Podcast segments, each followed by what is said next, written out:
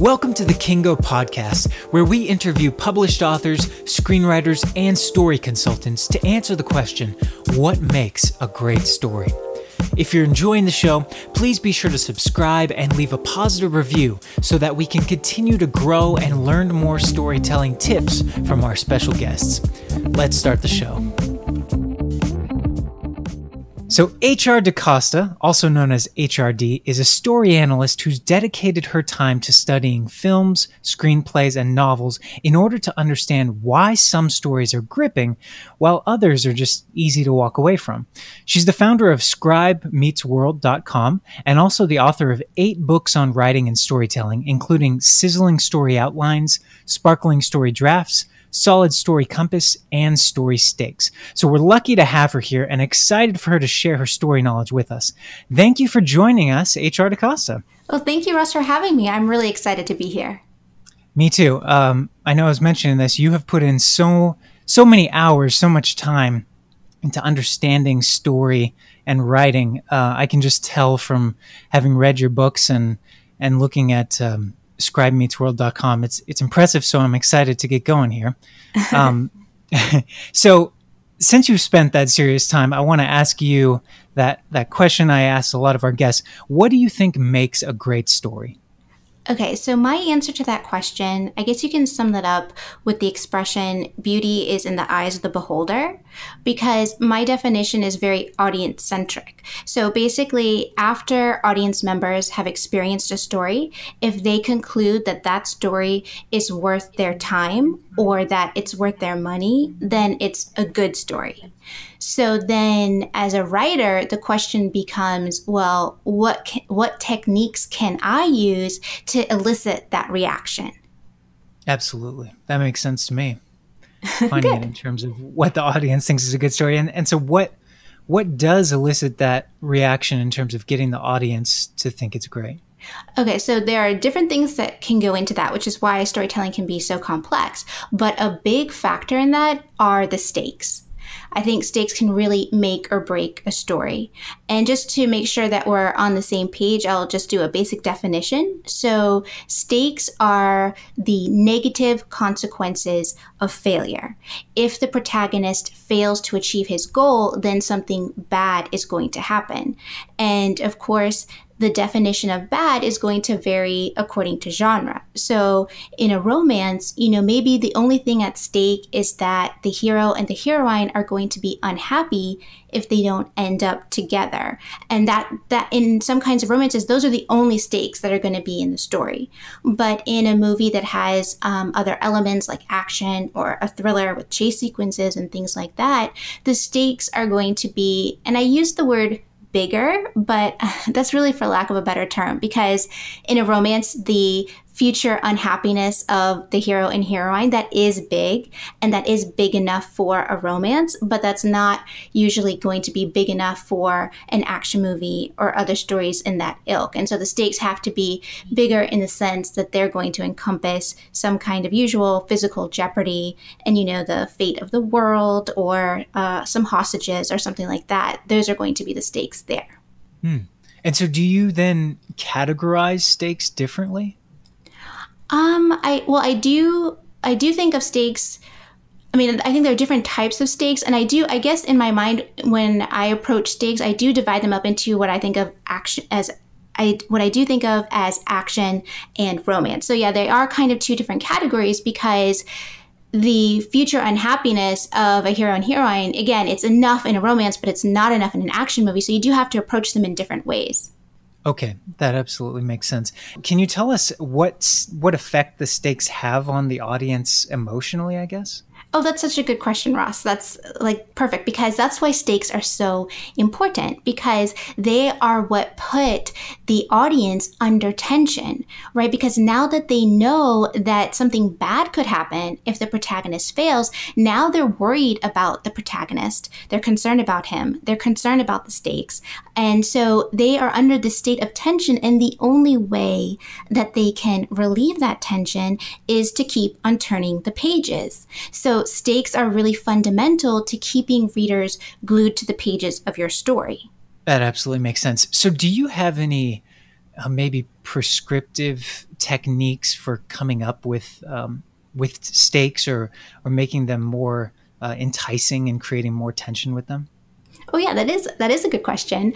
Um, I want to answer that in a second. I just wanted to go back to one point because um, this is also important. Is that sometimes writers can think that likability is enough to keep readers turning the pages, right? Like if you like the protagonist, isn't that enough to keep on turning the pages because you want to see what he's doing? You're you like him, so you're interested in what he does right? So you can see how some people might think that it's enough to rely on likability. Yes, I know. That's uh, creating the empathy for the character. I could see where people would say, okay, well, I've established my empathy. You know, the audience likes the guy, so I guess I can do whatever I want now. Right, right. And so the thing with that is that you tend to run into a wall around the middle of the story. That's where you you you sense the limits of likability and also for things like curiosity, you know, because people are curious about what happens next. And also for having a high concept premise because that intrigues readers and they definitely want to turn the pages to experience that. But for all of those things, for likability, curiosity, and having a high, a high concept premise, you feel the limits of those around the midpoint because that's traditionally where the protagonist is going to take on more risk. So an audience member can sit there and kind of think, why is the protagonist persevering and continuing despite all these you know, almost insurmountable obstacles, why is he keeping on going? And the only conclusion they can really draw is because, well, it's it's really done for my own entertainment, right? And that's going to detract from their entertainment because it feels contrived. And that's if you're only relying on likability. But when you have stakes, the picture changes because now there are consequences. So when audiences ask themselves this question, they say, okay, why is the protagonist persevering? Oh, it's because of the stakes. And so then you get to, you know, you keep them engaged with your story. That's fantastic. So the stakes in in a lot of ways also make the story believable Exactly. Oh, that's such a good point. Yes, stakes make a story believable in that sense. Like, why does the protagonist keep on pursuing this goal? And it also can help establish the credibility of your premise.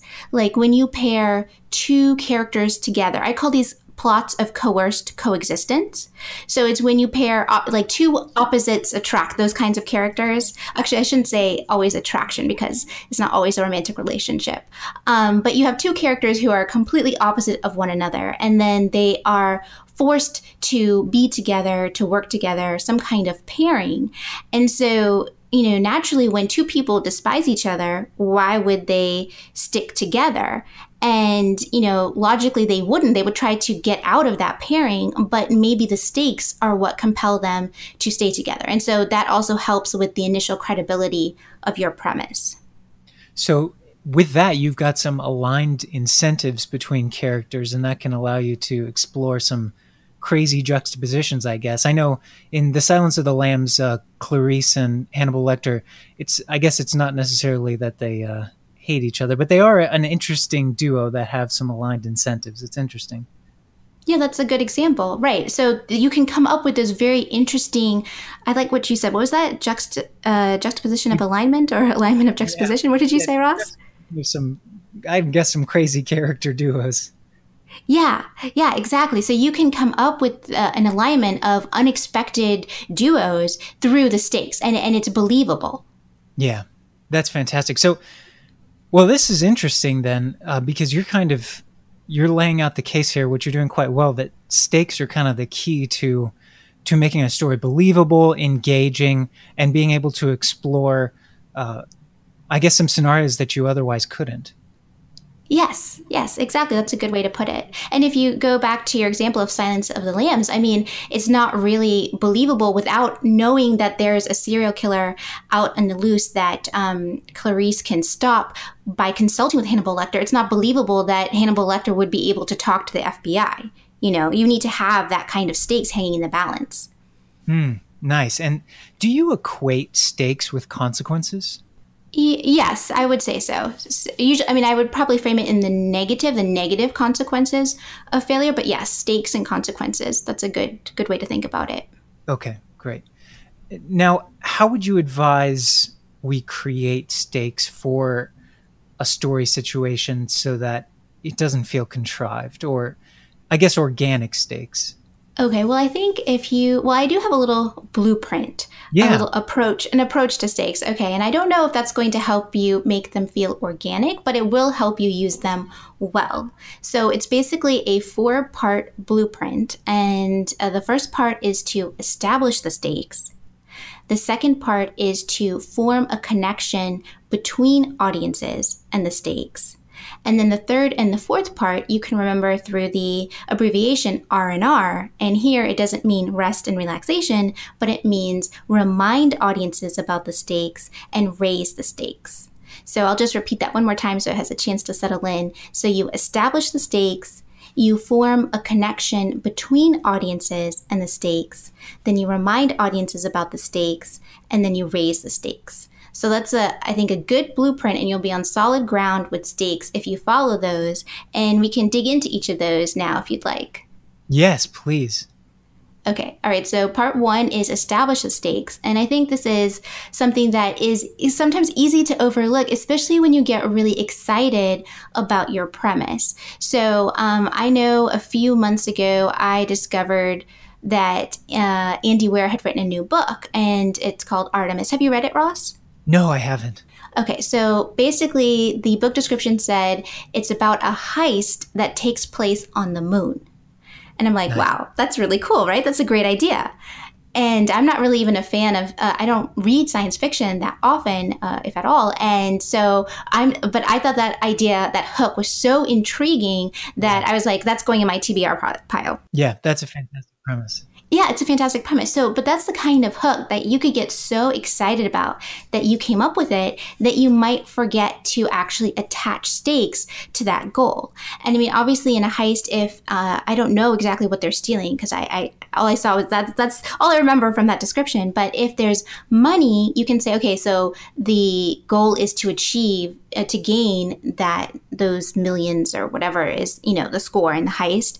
But usually, you want to attach some other kind of stakes to the goal. So it's not just about money. If not at the beginning, then by the middle or the end. So again, so if you came up with a really incredible uh, premise that that revolves around a heist, you want to think about okay, what does the protagonist stand to gain by this?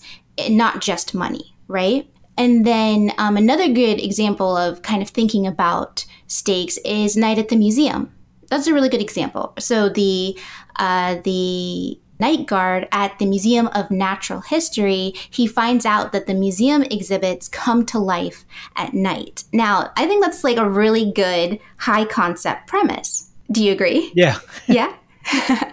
okay, so that's the kind of thing like you're pitching that around town, you know that that's going to make money, right? And so you can you can get really excited about that idea and just get so caught up in all the antics that are going to occur in the museum that you can forget completely to figure out okay, what are the stakes? Like what happens if this night security guard if he doesn't, you know, conquer and tame the unruly museum exhibits? You know so that's the kind of thing that you want to think about when you come up with your high concept premise and so i sometimes you will come up with the stakes naturally like if you came up with uh, the concept for speed you obviously have hostages on the bus so you know those stakes are part of the premise but with other kinds of premises it's not so natural and you really do need to kind of take a, a break and kind of a time out for a moment and pause to contemplate what you think the stakes are going to be Mm. And speed is such a great example. Um, it, it's interesting because I, I think it was your third step remind the audience of, of the stakes. Is that right? yes So in speed, because the stakes, like you said, are kind of built into the premise, the stakes are in your face pretty much for every scene. Um, do you? How often do you advise that that the writer reminds the audience of the stakes if it's not kind of just obviously built into the premise like that? Uh, that's a good question. I wouldn't say that I had a prescriptive number, but I would definitely say that you, because you know it's part of the blueprint, so it's definitely important to do. Um, but I would say, you know, definitely try to, if you haven't incorporated a reminder in the middle of your story at least once, maybe twice. And um, another time that you want, you might want to incorporate a reminder is when the protagonist is going to do something that's morally questionable or perhaps unlikable so you don't want audiences to disengage from him and to preserve that relationship between audiences and the protagonist. If you remind audiences about the stakes and sort of explain, okay, this is why my protagonist is doing this thing that's not, you know, exactly likable, mm. then they'll understand. Mm, so that's a good time to remind audiences about the stakes. I love that. You know, it just immediately brings to mind Breaking Bad for me. Oh, uh, okay. Tell me about that, Ross, because I I know the show is really popular, but I've never watched it. Yeah, it's. I'm not going to do it justice just because it's such a great show, but it's uh, the basic premise is it's it's a guy who's a a chemistry a high school chemistry teacher, and he basically turns into Scarface for lack of a better term over the course of five seasons. He he turns uh-huh. into this um, drug kingpin, and. Oh it's fascinating to watch his fall, if you will, how he becomes an antihero. They do such a great job at establishing empathy and establishing stakes. It really, the pilot is just, it's amazing to watch that as, um, as just a model of establishing empathy and stakes because the guy has been beaten down. I guess spoiler here, you can you can stop this if you want to see the pilot on your own. But he's he's just been beaten down. His his wife kind of clearly dominates him. He hasn't gone as far as he obviously wanted to be this massive chemistry. Uh, he was part of a billion dollar company, so kind of this chemistry tycoon, if you will. But now he's just working as a, a high school chemistry teacher, and then he finds out that he has lung cancer. You know, he's going to die in six months. So those are some crazy stakes for him. And so when he does something that is unlikable you're remi- and it's a great point. You're reminded of the stakes, so you see, wow, that okay, I, I see why he would do that. Right. He, as I understand it, he starts a meth lab, right? Yeah, that's right. Right. And so that's a great example. It's a really good example, Ross, of how because he has cancer and you know that he he has like these medical bills and he needs to create some income to take care of his family in the future, how you're still on board with him even though he's doing something that like you wouldn't normally agree with. That's exactly right. And you you go along through the seasons and every little step you're like, "Oh, okay. I mean, I guess if if you're in that position, I could see why you would do that. You got to take care of your family and this is the only way you can do it in 6 months. I I understand. But it's it's amazing to see the fall just so subtly. Uh, yeah, that's I, I, love that example. It's it's a really good demonstration of how you can use stakes to um, get audiences on board unlikable actions, and then sometimes also unlikable heroes. I don't know, is he likable in other respects? So they to establish empathy for him, they do some interesting things like. Um, making everyone around him worse than he is. and uh-huh. so, okay. in a relative sense, he's probably one of the most likable guys on the show. Uh, uh-huh. But additionally, he's incredibly skilled. So we're fascinated by his skill in chemistry. He's and he's a good father too. You know, he takes care of his uh-huh. family. So there are some likable aspects for sure. Okay. So he is he is kind of likable in other respects, but he does this morally questionable behavior and we're still on board because of the stakes. Yeah. I think that's exactly right. So I like that. I like uh, bringing up the stakes when the the hero is about to do something morally questionable. Yeah, that, yeah, that's definitely a good technique to use. And so your fourth step of raising the stakes, I know you have a book called um, I think it's Magic Midpoint or Midpoint Magic. Yes. Um, mm-hmm. It's Midpoint Magic. Yeah. Midpoint Magic. And do you is there something that happens at the midpoint related to the stakes? Because i know this is a big topic of conversation. As a general rule you want to raise the stakes at the middle of a story because that means that the negative consequences of failure have grown in meaning. And that's important because then that gives your story a sense of escalation right? That it's gotten more interesting as you've gone along. So that's why as a general rule you do want to raise the stakes at the middle and a really good way to do that is to go from the general to the personal. So, what I mean by that is that usually um, in an action movie, let's say, you know, the fate of the world or something like that is going to be at stake. And so, the lives of the people that are endangered, they're not people that the hero has a personal connection to But at the middle of the story, or perhaps right before the climax, something's going to happen that's going to endanger his personal family. So now the stakes are personal for him. So that's a really good, solid strategy to raise the stakes is to go from the general to the personal but I do know that some writers have a problem with this because, well, they, they're resistant to that idea because so often the the hero's wife or children are taken captive by the villain at the end of a movie. And so that's why they don't want to use it because they feel like it's overdone. But it is done for a reason and it's just simply because you know we do have that relationship to the protagonist. He's the person through whom we experience the entire story. He's our filter.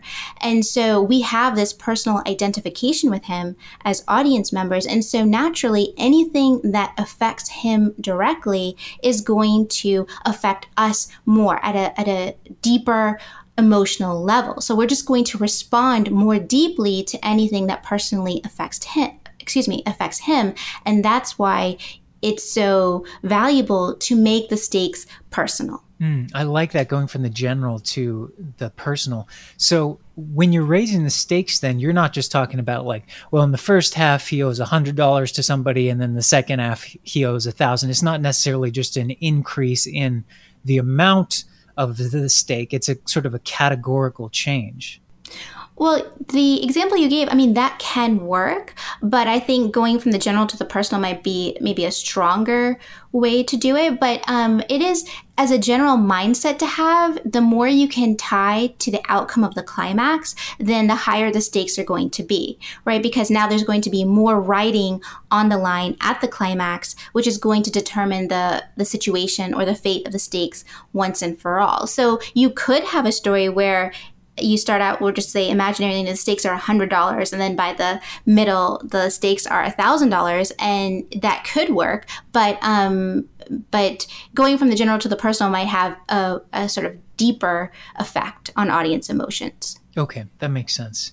And so you mentioned raising the stakes at the midpoint. Are there any other key moments structurally that um, you want to highlight the stakes?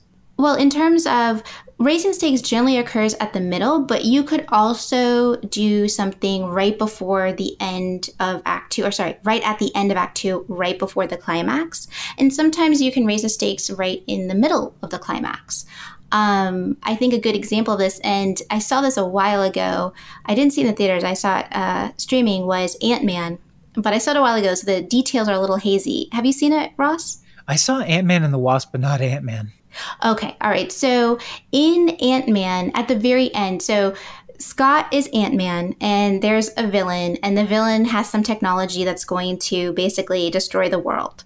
Okay, and so at the beginning of the climax, the stakes are that Scott has to destroy the villain's technology at these headquarters in order to save the world, and that is, um, and everything that's done there is really interesting. It's it's great spectacle, it's great entertainment, and I think they did a really good job with it.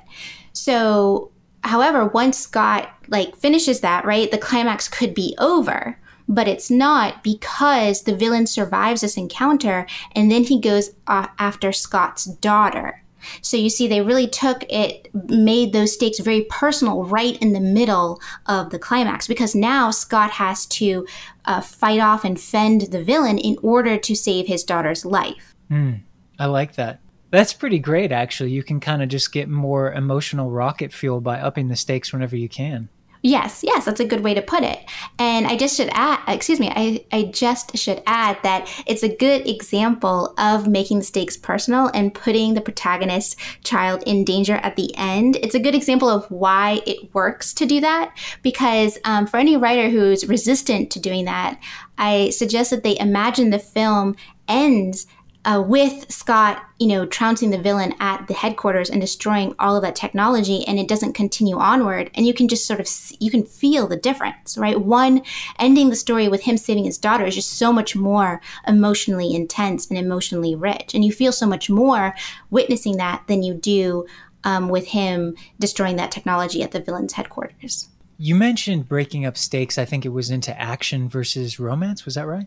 Right at the beginning. Well, I wouldn't say that there certain stakes are action or romance. It's just sort of things. There are general trends that occur with action and romance, and one is that in a romance novel, not all of them, but in some of them, the only stakes that are going to be in play are the happiness of the hero and the heroine. But in an action movie, you need something more than that. Sometimes it's you know the fate of the world will be at stake, or some it would be something else like maybe the um, the freedom of a character or something like that would be at stake.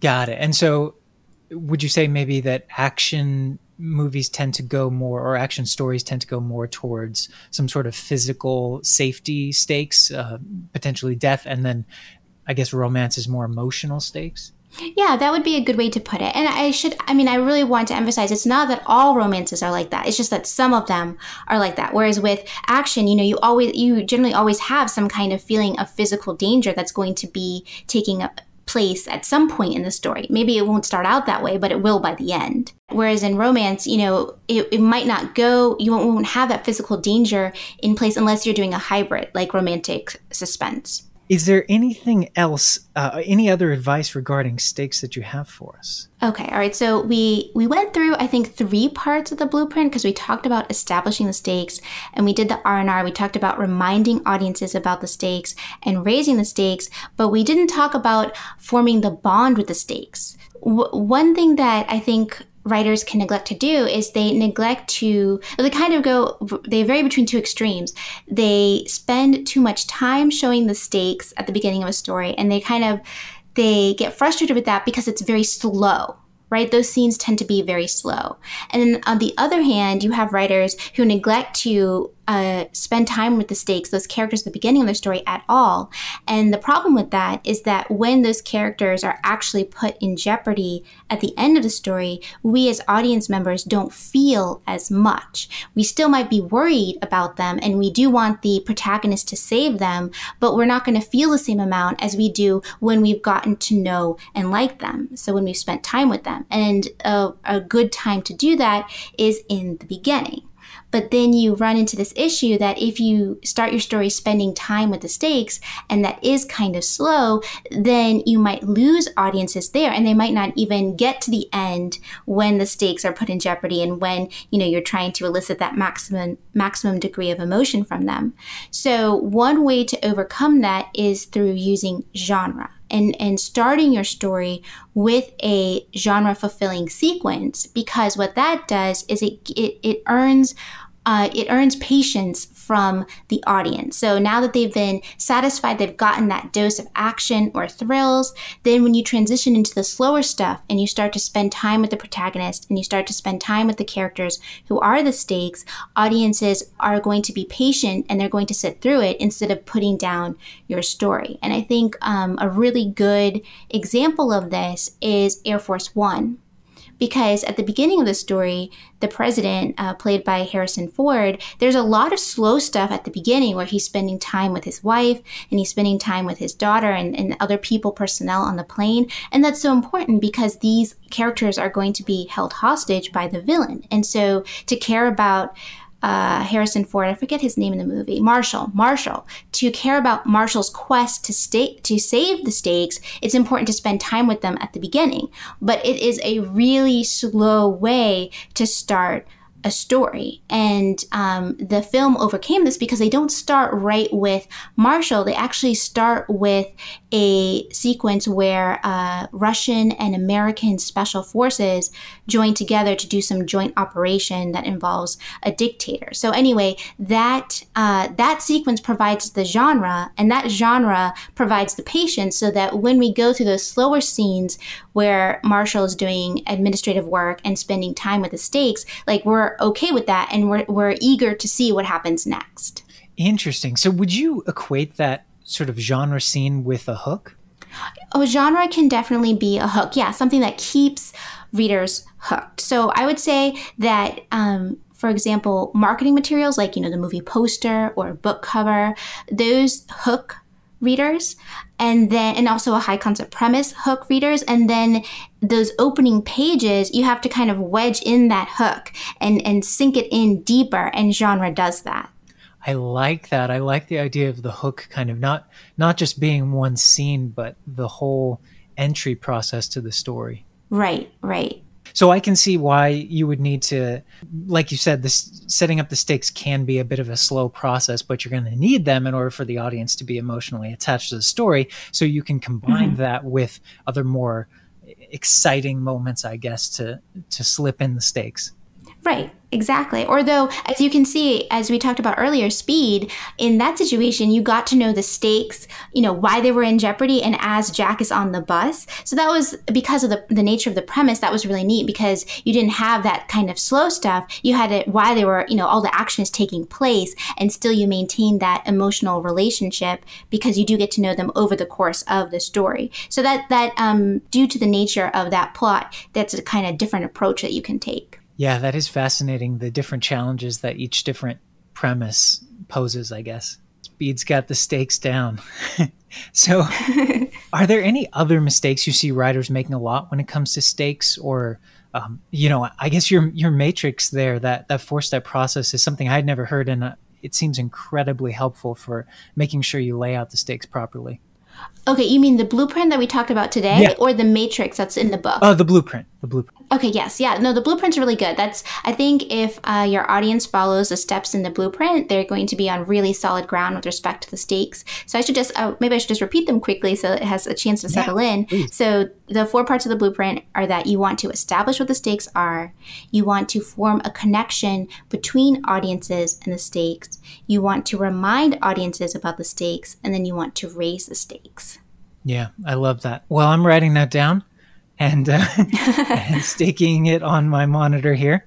So thank you for that. Um, is there any last storytelling wisdom you want to share with us? I mean, I'm going to have to be listening to this all again and taking notes. This has been a treasure trove. Oh, well, thank you, Ross. Um, I guess one thing I would want to say is that I know that different writers do different things to get noticed. Uh, for example, if you're a novelist, you might put your novel on sale for 99 cents. You might change the cover design for your book. If you're a screenwriter, you might do a lot of networking and trade some favors. And so the thing with that is that those activities can get your story read. They can sort of give you a chance, but those activities aren't going to compel someone to keep on reading. But stakes, they can do that. So that's why I just encourage all writers to learn how to use stakes well, um, powerfully, and intentionally, because that's going to get someone to finish your story and then rave about it when they're done. Mm, so stakes are the key to a compelling and engaging story. Yes, I, I believe that. Yeah, I mean you've you've laid out the case here. It's fantastic. So thank you so much for joining us and for sharing your wisdom, HRD. I'll, I'll include your site and uh, your books in the show notes, and we really look forward to hearing more story wisdom from you in the future. Thank you again. Oh, thank you, Ross. Thank you so much for having me. Thanks again to HR D'Costa for taking the time to be with us today and for sharing her storytelling wisdom with us all. I'll include links to her site and books in the show notes.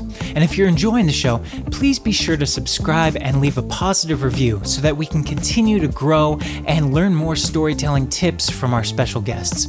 You can learn more about upcoming guests, our creative writing group, and writing workshops at our website, kiingo.com. That's K I I N G O.com. That's all for today. Now, let's get to work and write some great stories.